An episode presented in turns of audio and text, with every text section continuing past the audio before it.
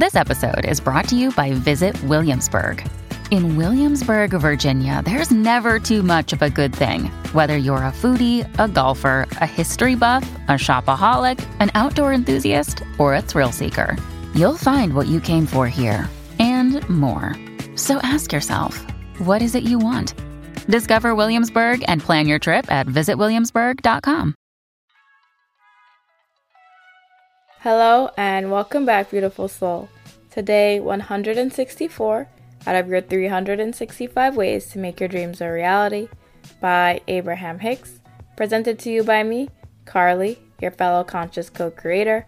Let's see what the universe has in store for us today.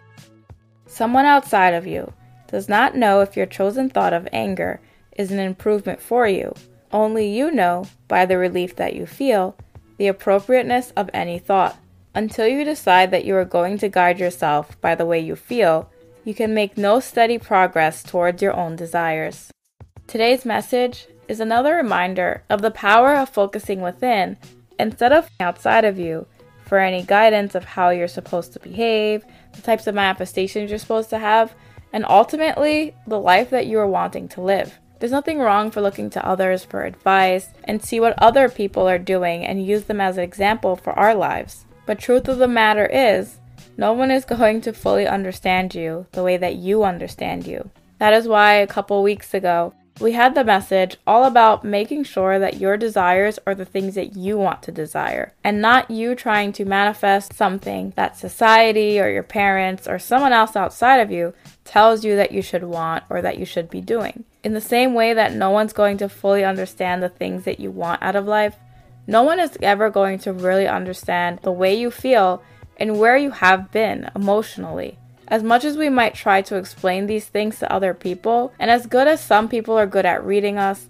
knowing if we're in a good mood or a bad mood, no one could really understand what we feel because others outside of ourselves cannot analyze our thoughts and the emotions and the feelings that are elicited by them. That is why the universe mentions here that until you decide that you are going to guide yourself by the way you feel, you can make no steady progress towards your own desires. It's up to you to know internally what you're feeling and become aware if the new thoughts that you're thinking are better or worse than where you were at previously.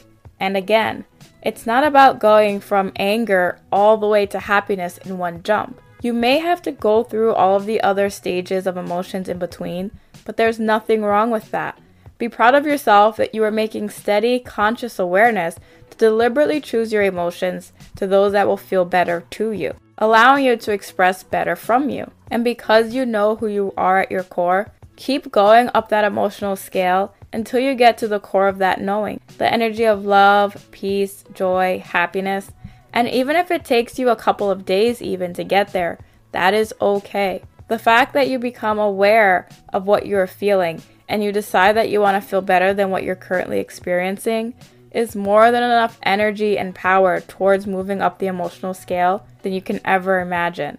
The fact that you're consciously using your power to think better, to focus in a way that reminds you that you are greater than these emotions, that there's more to you and more to life, and that you are doing the best that you can and you expect to continue to do better, is all the proof that you need that you're moving up the scale that you are not at the same low vibration that you were at previously. You have chosen your energy deliberately in that moment to not continue to go down the scale or to even continue to focus in a negative way.